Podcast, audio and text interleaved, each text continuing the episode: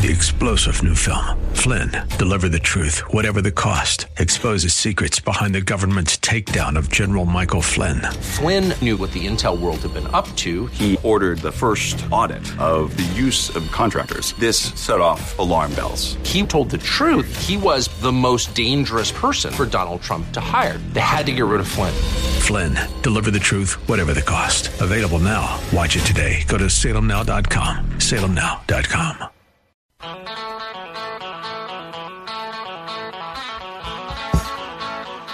Money Monday on The Answer means a conversation with Josh Pick of Aptus Wealth Management. Josh and I host the Aptus Retirement Blueprint Radio Show on Fridays at 7 p.m. and replay it Saturday at noon here on The Answer. And you can get a free consultation, no obligation at all, with Josh and his team by setting that up online at Aptus Wealth, A-P-T-U-S, AptusWealth.com, or you can make your appointment via the phone, 614-917-1040.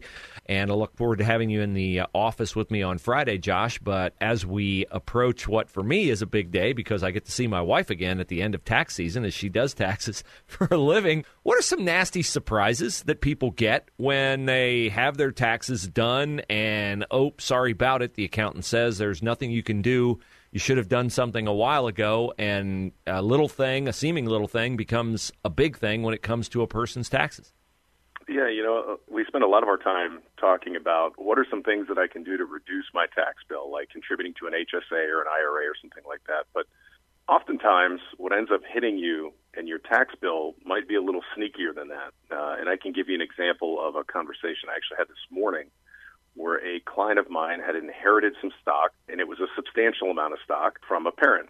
So the parent died just last year, and they inherit the stock, and the parent had that stock for a really long period of time. So let's think that the parent paid $10 for that stock back 50 years ago, and now the stock's worth $100. Well, you can think of, you know, depending upon how much money they had in that stock, you know, a $90 gain, that's a 90% gain roughly, in a stock is going to create a huge tax liability. And the unfortunate reality is it shouldn't.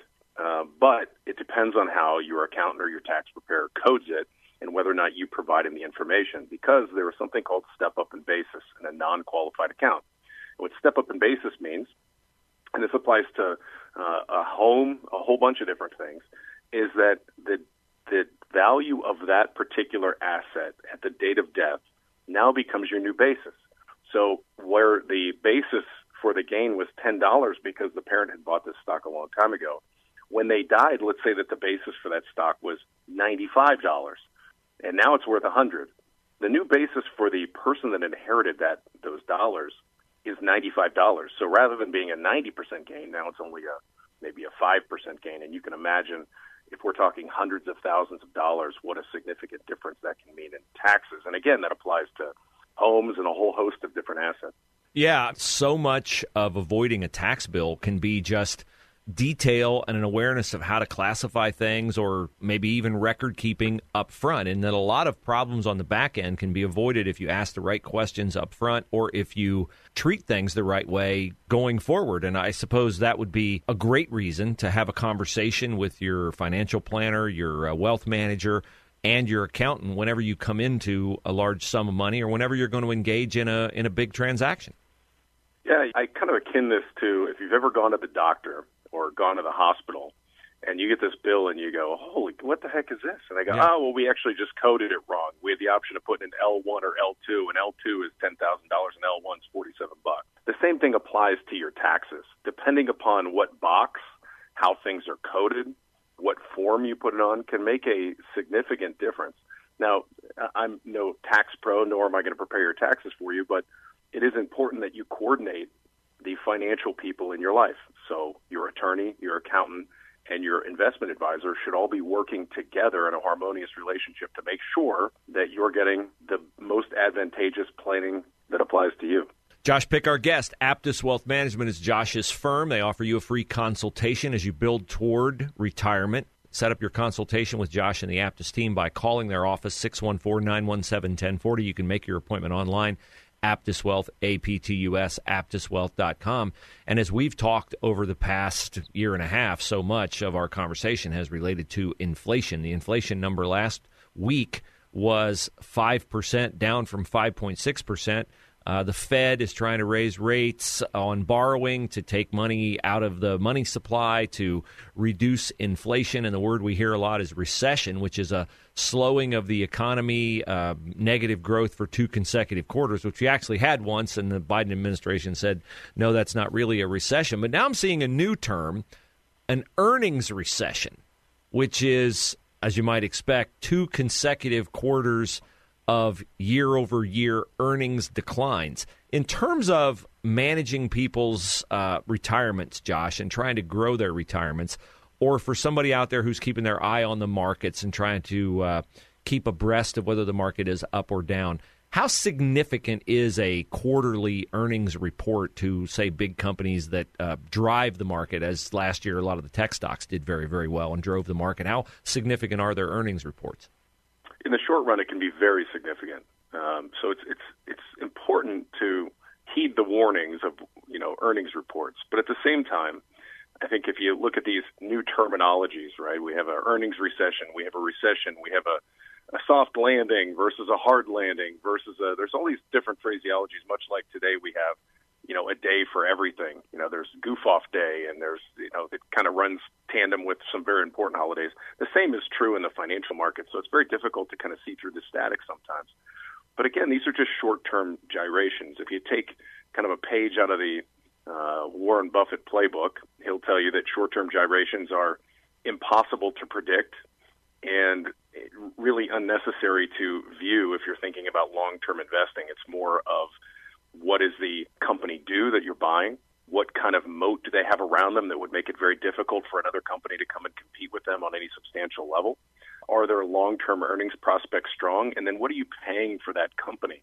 Because remember, it's not just whether a stock is hot or making money, or it's what the market has priced that stock at. If you're buying a company that's a great company and you're buying it 10 times earnings, which means it makes $100,000 a year and you're paying $1 million for it, you can kind of extrapolate mathematically that over time I should be okay. But if you're buying companies that have price-to-earnings ratios of, you know, 100, 150 times, you're really betting significantly on what is the upward trajectory and potential of that company going to be in the long run, not necessarily buying it based upon what are its actual earnings year over year. So there are different companies that you should really be focusing on in times of headwinds in the economy. So if you believe, as you're hearing all this data and all this news, that, you know, inflation is a problem and interest rates are going to have to continue to rise and we are having a reduction in earnings quarter over quarter, then you might want to start pulling back on the reins, battening down the hatches a little bit for maybe a little bit of a volatile time. Now, that does not mean pull the boat out of the water and, you know, just completely hide from the storm, but maybe you should look at asset classes that allow you to take that boat and maybe park it on the opposite side of the island and weather the storm, but don't necessarily pull it out of the water. I asked this question, Josh, of the guest we had at noon. I'll ask it of you. I saw the 60 Minutes report last night. I think it's been 2 weeks in a row on AI. Elon Musk sounding an alarm on AI. There's a lot of conversation about AI. It strikes me with the financial markets, there's been a lot of computer models all along on the financial markets and, you know, money management and things like that. But as you've heard about AI and as it pertains to what you do, what are your thoughts on AI going forward and what its impact will be on managing people's money? Well, I'm going to echo the sentiments of Elon Musk in that it certainly has some terrifying capabilities, but at the same time, it's very exciting. And the easiest way I can answer that is over time, there have been plenty of money managers, people trying to invest your hard-earned money, trying to figure out how do we analyze all of this data that we know is important when it comes to investing. And there have been algorithms and computer programs built, and there's no question that computers have changed the game. If you can think about how long it would take to analyze anything longhand on a real-time basis, it would be virtually impossible. Computers completely changed the game. But the one thing that computers cannot do is be forward-looking and interpretive. So it's still left to the person to interpret all of that data, and there's a bandwidth issue there. There's only so much information that one person can interpret at a time. Now, enter in AI, and it does two things. Not only will they be able to interpret that data and look forward and still keep the human element as the, you know, the ultimate pushing of the button, but the other thing that it's going to do is, as you have multiple AI computers out there, which one's going to forward look better than the other, and will they be able to play a game versus one another, and what kind of effect will that have on the volatility of the markets? If you have a computer's ability to manipulate the way certain markets work, it could be a very challenging time for the average investor. So while I think AI is very exciting, I think this is one of those times where we might want to really consider some regulation.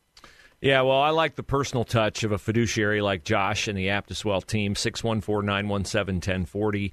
You can also set up your free consultation, no obligation appointment online at Aptus Wealth, APTUS, AptusWealth.com. Don't be sending a computer in here on Friday. I need you here, so we'll do the Aptus Retirement Blueprint Radio show then, all right? Sounds great. Thanks.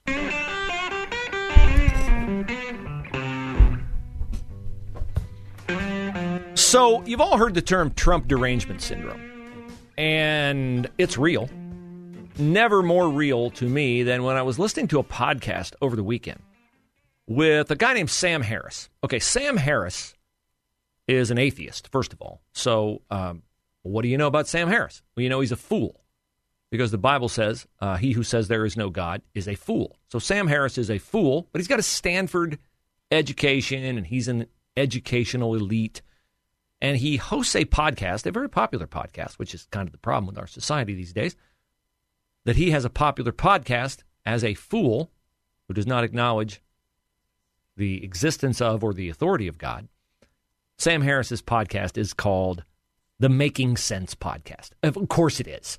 A fool, an atheist, hosting a podcast called Making Sense. About a year ago, Sam Harris said something. Well, it was 2 years ago because it was prior to the election. No, it was a year ago because it was after the election, but he was talking about the Hunter Biden laptop.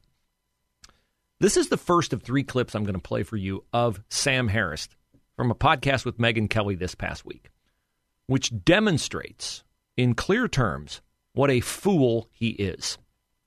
First, I'm going to play the original comments that he made about Hunter Biden's laptop, the contents of Hunter Biden's laptop, and how it was fine for the Hunter Biden laptop to be censored because, since Sam Harris is afflicted with Trump derangement syndrome, nothing he could have learned, even the most heinous details that he could have learned on the Hunter Biden laptop, would have been relevant enough for him to have given it any attention at all in advance of the 2020 presidential election. So here is Sam Harris from last fall saying, no big deal that the Hunter Biden laptop and the story about its contents was kept from the American voter, the most of the American voters at least, by censorship of that story prior to the 2020 presidential election.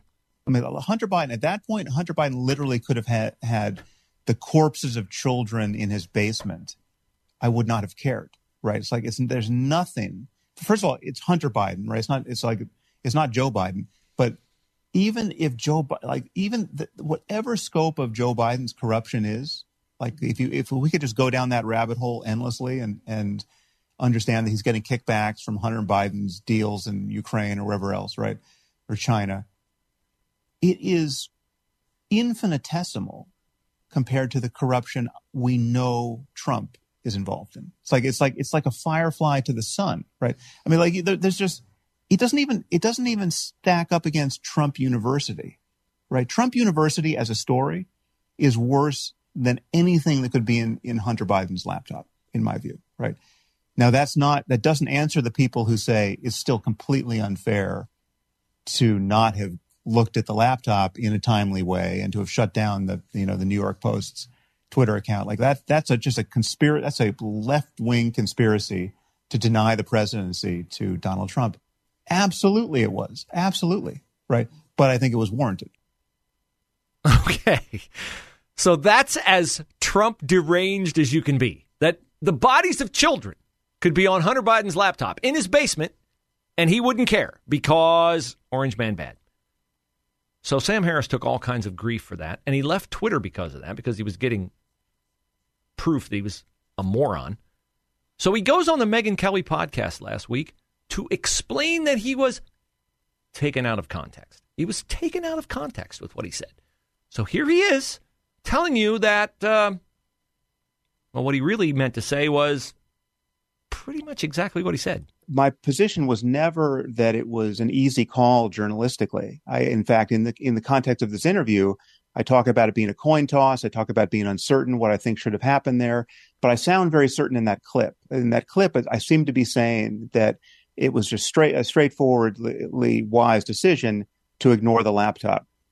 What I actually was saying and what I actually believe is that it was a genuinely hard decision journalistically to decide what to do when that laptop emerged 10 days before the election.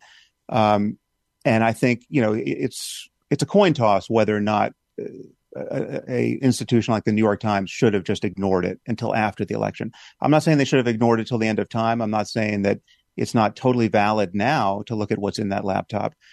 Although the truth is, now that Trump is a candidate for the presidency again, I still don't care what's in that laptop. So to clarify, what I said was taken out of context. What I meant to say was, now that Trump's a candidate again, I still don't care what's in the laptop, which is basically repeating what he said before when he first demonstrated he had Trump derangement syndrome. Okay, here is the point that Sam Harris misses in this final comment where he shows again, this is an educated man. This is someone with a degree from Stanford. This is someone that people all over the country listen to because he's, quote, making sense. See if you can miss what Sam Harris is missing with his deranged commentary about how bad Donald Trump is. The point I made there that was so provocative that people found so astounding and objectionable was that there could be nothing on that laptop that I would have cared about, right? Now that is, you know, still true, right? Because because I believe we know so much about Trump and Biden as people. Now I'm not a fan of Biden running again for the presidency. You know, I hope he doesn't, although I don't know who the other candidate, I don't know who we would put in his place.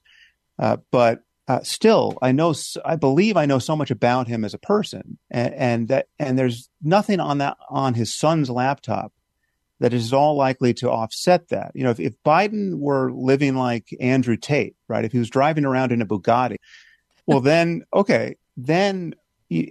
some allegation of corruption might land in a way that would balance the scales against Trump. But again, we know so much about Trump's history that precedes his even running for the presidency in 2016 that makes him, in my view, one of the most corrupt people we've ever seen in public life. So I'm listening to this Saturday as I'm mowing my lawn, and my neighbors must have thought I was crazy because I was screaming out loud about what an idiot this guy is when he says, I still don't care what's in the Hunter Biden laptop because I believe I know so much about Trump and Biden. What he does not see is that what he knows about Trump and what he knows about Biden is reflected in the disparate way both men are treated by the investigative media. There is no investigative media with Joe Biden. Is anybody mildly interested why Joe Biden once in his life made more than $400,000, yet in 2017 made $11 million? And in 2018, he made $4.5 million. And how somebody who was a U.S. senator never made more than $169,000 a year while maintaining two residences in Delaware and Washington, and he managed to accrue multiple million-dollar beach houses? Anybody remotely concerned about that? Is anybody... Sam Harris was asked about Joe Biden's sexual assault of Tara Reid. He said, I didn't know anything about that. I never heard anything about that.